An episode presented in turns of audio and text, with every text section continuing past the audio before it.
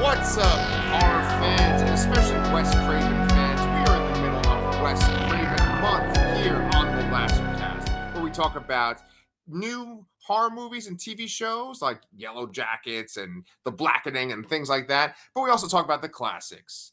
I don't know, is Red Eye from 2005 a classic, Dr. Zayas God?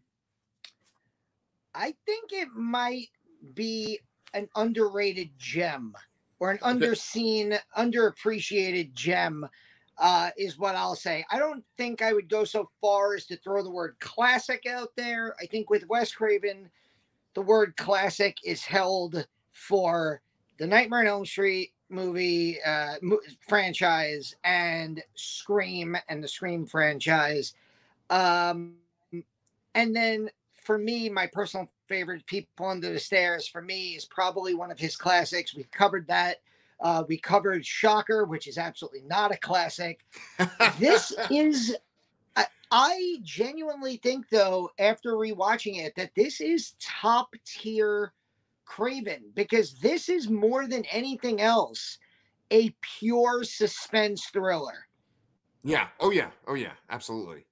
Uh, That's what it's listed as on like Amazon. You know, it's a psychological thriller.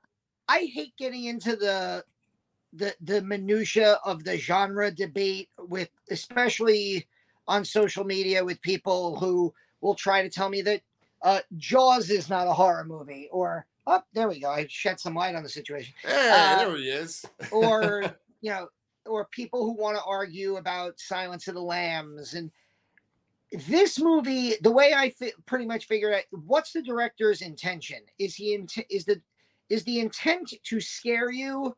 In that case it's mostly a horror film. Is the uh the goal to put you in suspense then you could throw the word thriller out there. And this movie from about the 20 minute mark on is incredibly suspenseful. Uh Agreed. pretty much and and this is another case this is a rare case of like this one of the fastest movies i've ever seen. This movie is effectively 76 minutes long. Yeah. it says it's an hour and 25 minutes. I think it says it's like 85 minutes. Yeah. but there's like nine minutes of credits at the end. This movie ended at like one hour 16 minutes like Yeah. that's barely a full moon feature so I, that is a, like what Craven is able to pack into this movie. yeah. The performances, the tension, uh, all in barely a buck twenty is absolutely fantastic. And really, if you look at the last decade to maybe even 15 years of his life, Mm, um, he he died, I believe, in 2015 sounds right. and like he made this movie in 2005 and uh, sprinkled all around this are the scream sequels Right. scream 3 and then scream 4 would come in 2011 he did this really bad movie called my soul to take Mm, um somewhere around there. Uh this is like probably his last great non-franchise film huh. You know, uh, it's interesting. I was literally just talking to uh, Joshua McMillan, my friend who's been on this channel a couple of times, and I was telling him we're doing uh, Craven Month, and he's never seen this movie. He's never seen Red Eye, and uh, he did bring up did did Craven do a movie called Cursed? Is that that vampire movie? Is that I mean not vampire werewolf werewolf movie. werewolf. He did It that was- though.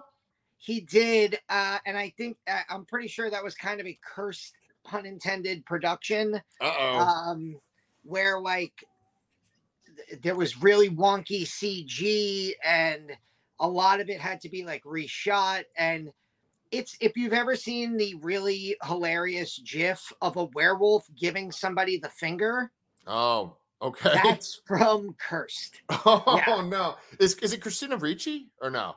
Christina Ricci is in that. Um, I don't. Oh, um, oh, who plays Ant Man's ex-wife? Oh, oh, I know who that is. Fuck, I can look her up real quick. I know. She's Yeah, also in 13 going on 30. yeah, she's in a ton of things. Yeah, yeah, yeah. yeah. she is the she's like the antagonist in that to Christina Ricci's character in that movie. I, I'm 99 Really? sure. Yeah. Wow. Okay. Sounds like an interesting movie. I, yeah. Anything with a werewolf giving someone the finger. That's that's interesting right there. Um. Okay. So So, I uh, a- Judy Greer. Judy Greer. There you go. I have a question for you because rewatching this movie in uh, 2023, the first 20 minutes of this movie, it felt as if this movie had kind of rubbed off on some of the films that we watched last year that we genuinely loved. Okay. Oh. Okay. Got me intrigued now. Movies that we genuinely loved. Okay. Refresh my memory. So I'll throw out the titles of the movie and you tell me what these what these movies have in common. Got it. Fresh and Barbarian. Oh, meet cutes. Meet cute time. What do you mean me? Oh, so What- so you what know do you mean by that? Is it's like when you like randomly run into somebody and have like a connection with them.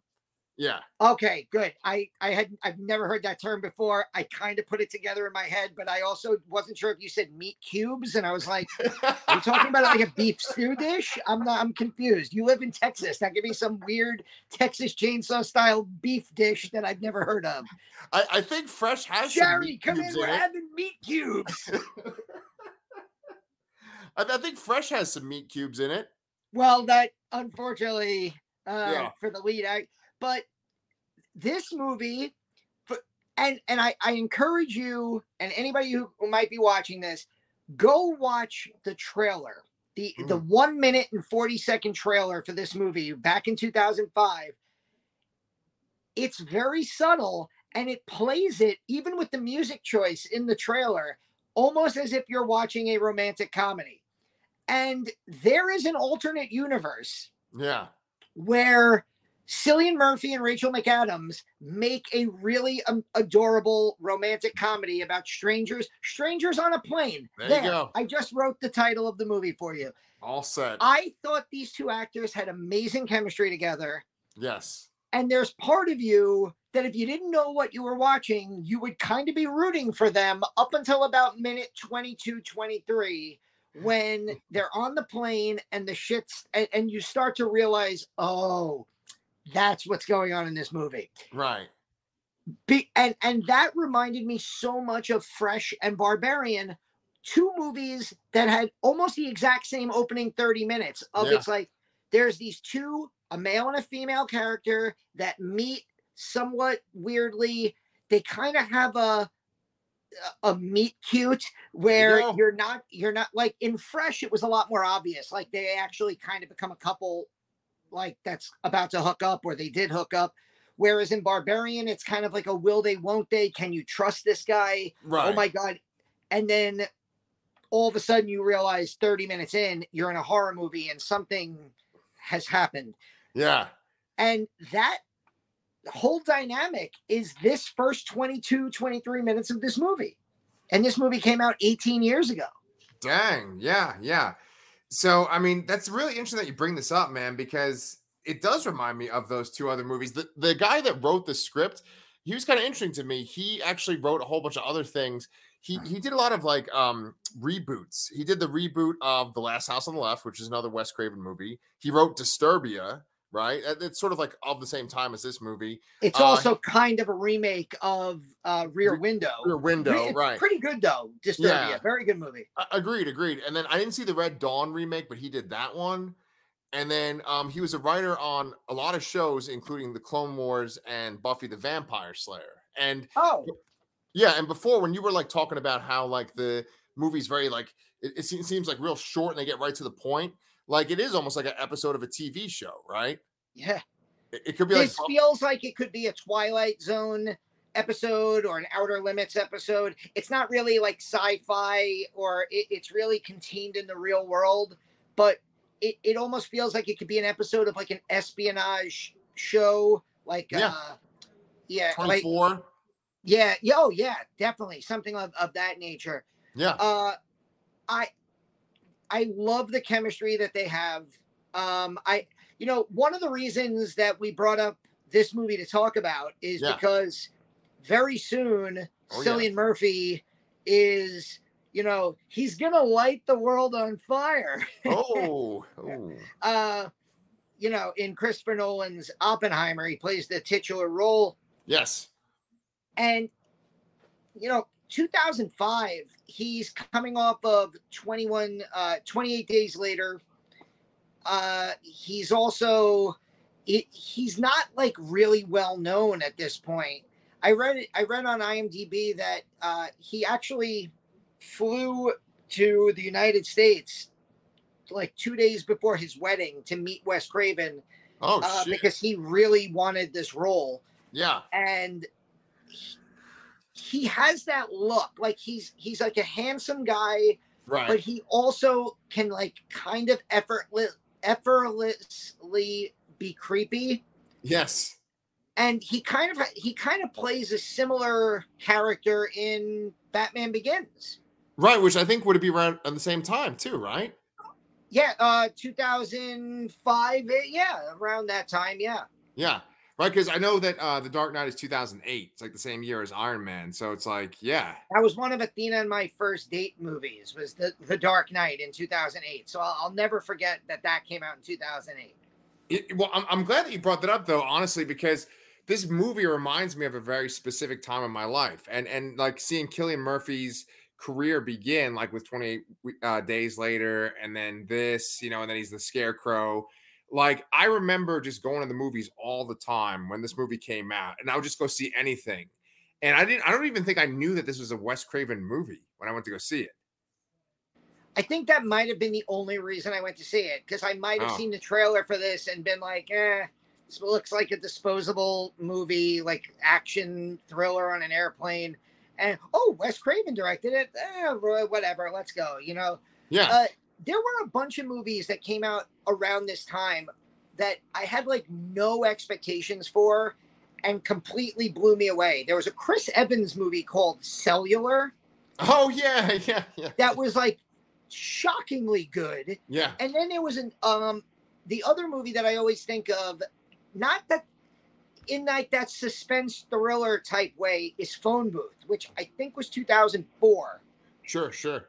And that was another movie where didn't really have any like you know you kind of walk in going how the hell are they going to make this an exciting movie it's in a phone booth the whole movie and that was uh, written by larry cohen and he's like one of the kings of like maximizing budgets and like exploitation cinema from like the late 70s and 80s so I always Oh. kind of pair these movies together because like there it was like a, a stretch in the early 2000s of movies that like I didn't really have a lot of high hopes for. Uh, Yeah. and they like this movie was made for 26 million dollars and it grossed almost 100 million worldwide. It like Holy shit. and considering that it was only an hour and 20 minutes and the villain spoiler alert the villain is not dead at the end he's like left to be captured Yeah. it does kind of feel like there's like a setup in place uh, where this could have become a franchise. You know, one of the things I love about this movie is how little you know about Cillian Murphy. You just know that he's like the setup man for like he's not a hitman, but No. he is the guy that sets up the hits, but he's also a middleman. And at the end of the movie, he's got like this pen lodge, and he's oh my god, and it just feels like it's set up for him to be this like great overarching like villain, where he comes back with his raspy voice. Yeah. you. Oh man, I Well, I- well, let me ask you this: Uh, in the movie, I don't think anyone dies, right? uh, that's it.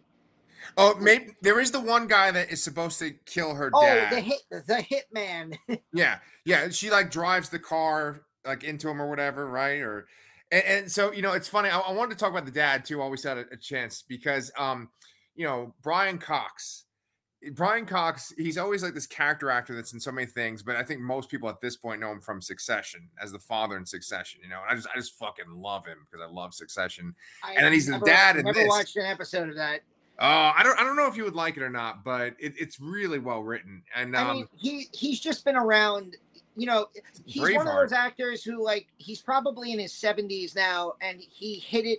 like like you said, everyone's talking about succession, succession Yeah. and it's like he hit like his biggest role at this point of his career. Meanwhile, he's the first ever Hannibal Lecter, a Lecter, right? Yes, exactly. Yeah, and yeah. he's been in like everything. Like Right. it, so like there's too many movies for me to even think of.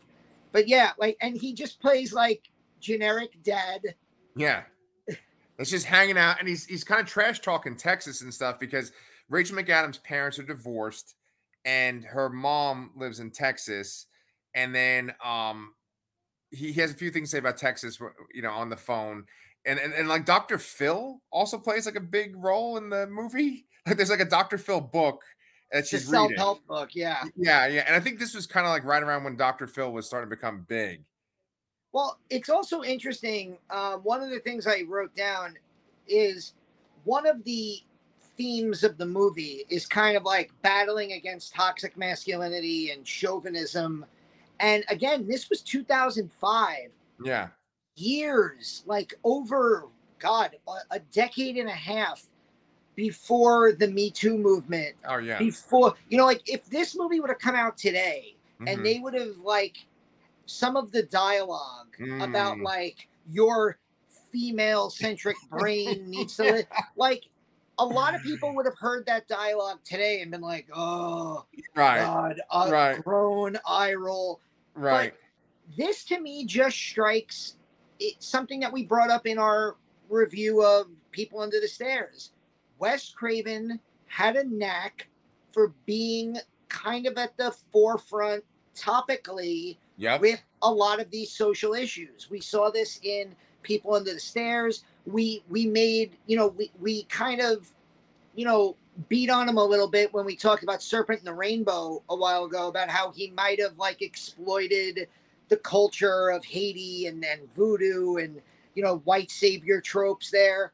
And then he comes back and he does, you know, the people under the stairs about, you know, uh, gentrification and you know socio-political context and race and now he's he's he's he has a female protagonist in this movie who's strong assertive like you know and effectively like foils this cool suave male-brained guy and Yeah. it doesn't come across as like overbearing or eye roll inducing No. it just it, it feels like Wes Craven was kind of ahead of the curve again. And Well, yeah, and I mean, you bring up a really good point about that because it's not like I think that nowadays, if someone was tackling the same kind of story, she would have all these crazy moves, like physical moves, and she would be doing all these kind of like cat and mouse things with him, and like maybe being a step ahead of him a couple of times. But in this movie, she really is at his mercy up until when the plane lands, and that's when she makes her move. And um, I, I remember when I first saw this movie in 2005, I would have been about 23. And um, I, I just kind of thought, you know, I thought it was like sort of generic. I didn't appreciate it as much. But then when I watched it this time around, when she stabs him in the neck, it's such a vindicating moment because she's at his mercy pretty much the majority of the film. And then right in that moment, she, she's able to tie it into that story of when she was a victim too in the past and and just like really get him. And he's not expecting it. I don't even know if the audience is expecting it. They do there's some great. a lot there's a lot of things like that where uh the movie the movie is moving from like the opening scene she's like in a frantic rush to get to the airport you feel the tension of just that yeah, then yeah, the movie kind of slows down on the airplane and you get to feel everything in this like agonizingly slow like and then there's that one scene where he's like calmly telling her it goes from like he's he's suave and charming to now he reveals who he is the plan. Right. and she's like struggling to realize what's going on. And then he like out of nowhere headbutts her unconscious. And you're just like what the fuck? Oh Yeah. my god. Yeah, and then a little bit later he like bum rushes her into the airplane bathroom. Yeah, to the point where like the stewardesses almost blow it off as like mile high club. Oh it's going to be this kind of plane ride. And it's like so that's what i love like cillian murphy is he's he's so he could be charming, suave, and handsome, and then he could be so freaking like literal fast, turn on a dime, scary, violent. Um, and, and it did kind of remind me of his scenes with Maggie. Was it no Katie Holmes in? Th- yeah. Um, yeah, Batman I'm thinking Begins. Dark Knight. Yeah, um, of in Katie Holmes in Batman Begins. Yeah. And- but the strength of this movie, I, I think, and I think we're kind of talking around it, is Rachel McAdams y- Yeah. Yeah. Yeah. because this is. I think what you were saying with like the, the how the dialogue could have been like really heavy-handed, or like she could have been like a super ninja. Right. Right. That was like everything that was bad about Black Christmas 2019. Oh. where it was like every line of dialogue was like beating you over the head with the sledgehammer of plot about how men are the worst. And I I get it. I get it. We suck, Yeah. but you can you can tell that story subtly. You know, we didn't need a lesser movie would have given us a flashback to her getting attacked in a in this uh, parking lot and getting that scar. The Right. movie lets us, you know, we see the scar, we see her reading a self help book, we hear these little lines of dialogue about how she's sick of her dad always asking her if she's okay. It's like we're clued in with context clues to what happened without them beating us over the fucking head with it. Yep. and then like you said she's super smart. She she like the way she like gets the pen. And like it's all setting up and you're like what, where is she gonna stab him with that? And then like that scene is just so fucking crazy. Yeah. i wrote i wrote down for rachel mcadams i wrote she's so effortlessly beautiful as a, but like she also is she's gorgeous but she also looks like a regular human being Yes. I know what you're saying. which is yes. such and, and i don't know if that's a quantifiable talent that and that goes for like there is like for men and women for for all actors Yeah. like there are men who look too good to be real like right. like Chris Hemsworth. yeah, I we're fucking reading each other. I was just thinking, like, he's the first person to come to mind. Where, like, if he was playing a romantic lead in a movie, I already don't believe it because, my God, please. Thor. like, yeah, you're fucking Thor. It's enough. Where, but like, Rachel McAdams is beautiful, but she also looks like she could be a woman I work with. She Yeah. could be a woman who lives in my building. She Yeah. looks like she doesn't look overly made up or, No. you know, like a supermodel. Like it, it's she, she just looks real, right. and and she is a real person from the minute you meet her. Like that work, like obsessed with work, but great at her job, you know. And this movie like rides on the sh- like her strength as a character and as an actress throughout. It's basically a two-person movie. Oh yeah, yeah, yeah, yeah, yeah. It could be a play. I mean, there are these like the dad, Brian Cox is kind of the, the other main standout character. Then there's the uh like the guy that's like in charge of Homeland Security or whatever that they're targeting. Um And the other girl, Cynthia, who works at the hotel. oh yeah, I love that actress by the way. That's um let me just I wrote her name down, but uh She's She's- been in a million things also. Jayma Jayma Mays. Yeah. I, I, I most notably I remember her from like uh season 1 of Heroes. Did you ever watch that? Yes. Yeah, she played At least for like three, four, uh, a lot of seasons. Okay, I okay, yeah. I finished it, but Um, and then, and then I, I need to I need to point out this one woman. I don't even know. Have you ever seen the movie Home for the Holidays? is that with um Holly Hunter? Yes. Yeah. Okay, okay, okay. So so me and Sherry, we have like a tradition where we watch it every Thanksgiving because it takes place on Thanksgiving. There's like family drama and stuff. She eats that shit up. It's a good movie. And um, what do you call it? uh the the woman that's on the plane that gets the Dr. Phil book is in that movie, and she's a woman on the plane who's really fucking annoying. So so in my mind, in my head canon, Red Eye and Home for the Holidays are in the same universe, and that's the same woman. You know? I yeah, I can see that. Um I, I this movie also um there was one thing that I thought the movie could have done that again that I really liked that they did this. They didn't make the hitman a character. He's just like Yeah. they- you see him and he's promptly taken out by a car. Right. I thought it would have been like really cool if Wes Craven could have put in a phone call and maybe gotten like Robert Englund to be the hitman yeah, yeah, like yeah, yeah. or like I, I- because like you're kind of built up like he's the way that um Cillian Murphy describes him, Jack Rippner. I I mean like even their their communication at the beginning, their like flirtation where he's like, "Call me Jackson because my parents named me Jackson Rippner," and they like laugh about that, and then you know he he the the whole thing with the bay breeze and the sea breeze, and it's just I I love you know you just said it and i feel this a lot if if i'm watching a movie and i feel like this could be a 90 minute play off broadway yeah. it makes me love the movie so much um and i thought that watching brooklyn 45 uh which i saw um the premiere of at ifc center. Uh, Yeah. i have a review up on the channel ted geoghegan's new movie on shutter Right. uh, that movie feels it's really it's a one location movie. This movie is effectively it's the airport the airplane her house at the end and the hotel. It's four locations. You can you can do that and there like we said there's there's four there's two main characters and really two to three side characters yeah. it's such a small movie Yeah. and it it's just it, it's so well paced.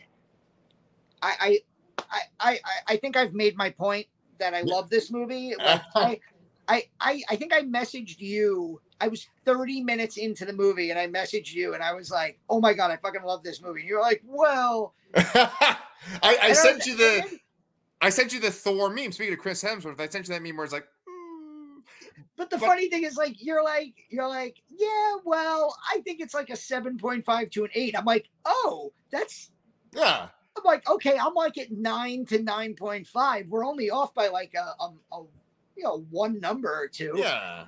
yeah. I, It, it's good. Like, here's the thing, right? It, it's fun. There isn't really anything in it that I'm like, oh, I don't like this part, or I don't like that they did this. Every everything is good, you know, and, and what it sets out to do, it accomplishes. Yeah. So, you know, I, I think that sometimes since we review things and we try to focus on stuff and we, we talk so much about everything, I think we want everything to be profound. But this is just like a good movie to go see in a perfect theater. way to describe it. Yeah. Yeah. There, there, there is nothing profound about this movie. It's not going to change your life in many ways. If you know going in that it, it's a thriller, or Yeah. if it's a Wes Craven horror thriller type Right. movie, then it kind of is exactly what you think it's going to be. I mean, the last sequence of this movie, if you put a ghost face mask on on uh Cillian Murphy, yeah. Rachel McAdams might as well just be Sidney Prescott because it's Right. effectively a scream house chase scene Right. uh, Right. that they do at the beginning and the end of the original Scream, and they do Yeah. in almost every Scream movie. I mean, Yeah. she's hiding behind doors. She's attacking. You know, he even trips. He like he acts like Ghostface. So like Yeah. that had to be Wes Craven just being like, here's the scene in Scream where Sidney's running through Stu Macher's house. I want you to do that in this scene. There's even a dad laying unconscious on the floor. It- it's Right. it's a so it's like Wes Craven shot what he knew and what Yeah. he'd done before. It's like you said, it's not profound. It's not going to change the world, but this is uh you know a, a modestly budgeted uh two star vehicle and by two star i mean two stars not two star out of four. Two like young stars uh, on the rise. I mean, this was Rachel McAdams, I think, right after or right before the Notebook. She Right. or definitely right after.